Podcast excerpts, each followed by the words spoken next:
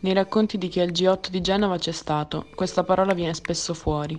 Fumo ovunque, fumo che si alza dal pavimento, dai lacrimogeni, dai cassonetti in fiamme. Fumo che offusca la visione e confonde. Fumo negli occhi, fumo nella mente. Viene da chiedersi se quel fumo si è mai diradato e se a Genova l'aria è mai tornata limpida.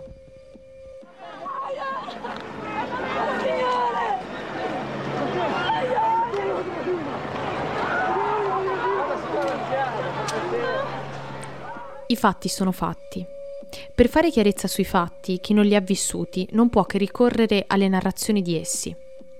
A vent'anni dai fatti del G8 di narrazioni se ne sono sentite tantissime.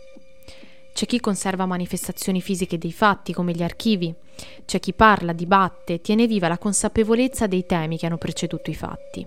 E poi c'è chi scrive, tentando di trovarvi un significato, di ripercorrere le memorie per costruire una storia.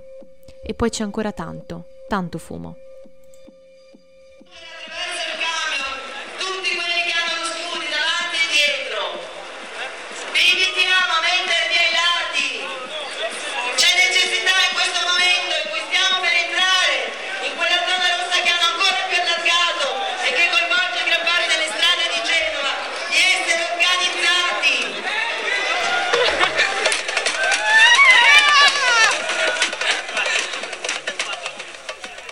State ascoltando Fumo, un podcast di Marzia, Marta, Rachele e Luigia, studentesse del corso di laurea magistrale Compass presso l'Alma Mater Studiorum di Bologna. Quattro ragazze che nel 2001 avevano pochi anni. Nel percorso che stiamo per raccontarvi, siamo andate ad ascoltare voci e memorie di chi il G8 lo ha vissuto e di chi continua a conservarne la testimonianza fisica. Per farlo, ci siamo recate in quello che Annalisa Camilli ha definito l'archivio impossibile, al centro doc del VAG 61. Attraverso le interviste e le testimonianze ci siamo chieste cosa sia la memoria e se un archivio possa rappresentare l'intreccio tra storia e memoria.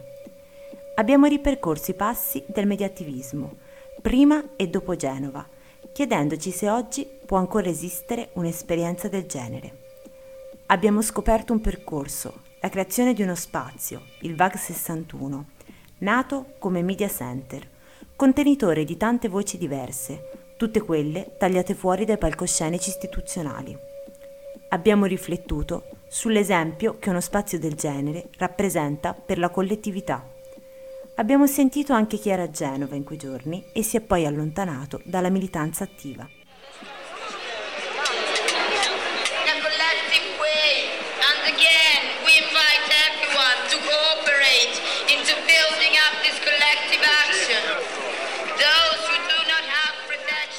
Abbiamo poi volto lo sguardo ai giovani, a coloro che, come noi, nei giorni di Genova erano bambini e che hanno conosciuto i fatti di quel caldo luglio attraverso le pagine di storia.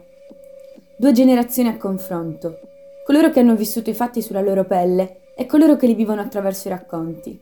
Tante le domande che si chiedevano a Genova, in quel corpo unito di tante voci diverse.